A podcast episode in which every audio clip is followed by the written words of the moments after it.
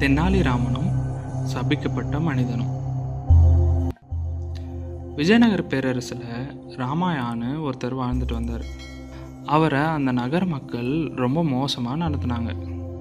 காலையில் அவரோட முகத்தை பார்த்தா அவங்களுக்கு அந்த நாளே மோசமாக இருக்கணும் நாள் முழுக்க எதையும் சாப்பிட முடியாதுன்னு நம்பினாங்க.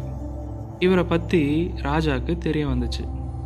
அந்த நகர மக்கள் சொல்கிறது உண்மைதானான்னு தெரிஞ்சுக்க அவரை அரண்மனைக்கு கூட்டிகிட்டு வர சொன்னார். அவரோட அறைக்கு பக்கத்து அறையில் ராமாயாவை தங்க வைக்க பணியாளர்களுக்கு உத்தரவு போட்டார். அடுத்த நாள் காலையில் ராஜா யாரையும் சந்திக்காமல் முத முதல்ல ராமாயா முகத்தில் முழிச்சார். மதியம் ராஜா உணவுக்கு வந்தார். ஆனால் அவரோட தட்டில் ஒரு ஈ உட்காந்துட்டு இருந்துச்சு. அதை பார்த்த ராஜாவால் சாப்பிட முடியல. அவருக்காக மறுபடியும் உணவு சமைக்க சமையல்காரருக்கு உத்தரவு போட்டார். உடனே சமையல்காரரும் உணவு தயாரித்தார் ராஜா கிருஷ்ணதேவராயருக்கு அதுக்கு மேலே சாப்பிடணும்னு தோணலை. அவர் எதுவும் சாப்பிடாதனால அவரோட வேலையில் கவனம் செலுத்த முடியல. மக்கள் சொன்னது உண்மைதான்னு அவர் நம்பினார். ராமாயா போல இருக்கிற சபிக்கப்பட்ட மனிதர்கள் வாழவே கூடாதுன்னு முடிவு செஞ்சார். அவரை தூக்கில் போட சொல்லி அவரோட வீரர்கள்கிட்ட சொன்னார். ஆனால் வீரர்கள் அவரை தூக்கில் போட விரும்பலை. ஆனால் அவங்க ராஜா சொல்கிற கட்டளைக்கு கீழ்ப்படிஞ்சு தான் ஆகணும். கணவரோட தண்டனையை பற்றி தெரிஞ்சதும் ராமாயோட மனைவி தென்னாலிராமன் கிட்ட உதவி கேட்டு போனாங்க. அவங்களோட கணவருக்கு கிடைச்ச தண்டனையை நினச்சி ரொம்ப வருத்தத்தோட அழுதுகிட்டு தென்னாலிராமன் கிட்ட எல்லாத்தையும் சொன்னாங்க. அடுத்த நாள் காலையில் ராமாயாவை தூக்கில் போட வீரர்கள் கூட்டிகிட்டு போனாங்க.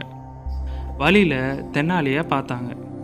ராமாயா காதில் ஏதோ கிசுகிசுன்னு சொல்லிட்டு தென்னாலிராமன் போயிட்டாரு. தூக்கில் போடுறதுக்கு முன்னாடி வீரர்கள் ராமாயா கிட்ட உன்னோட கடைசி ஆசை என்னன்னு கேட்டாங்க. ராமாயா ராஜாவுக்கு ஒரு கடிதம் அனுப்பணும்னு ஆசைப்படுறதா சொன்னான்.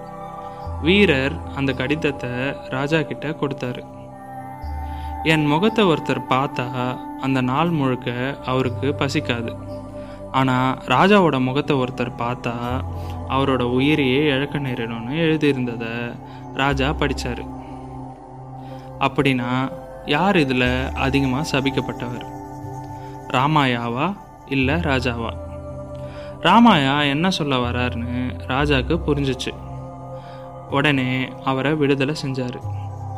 இந்த கதையிலிருந்து நம்ம மூட நம்பிக்கைகளை எப்பவும் நம்பக்கூடாதுன்னு கற்றுக்கிட்டோம் இதே மாதிரி வேற ஒரு சுவாரஸ்யமான கதையோட நான் உங்களை வந்து சந்திக்கிறேன்.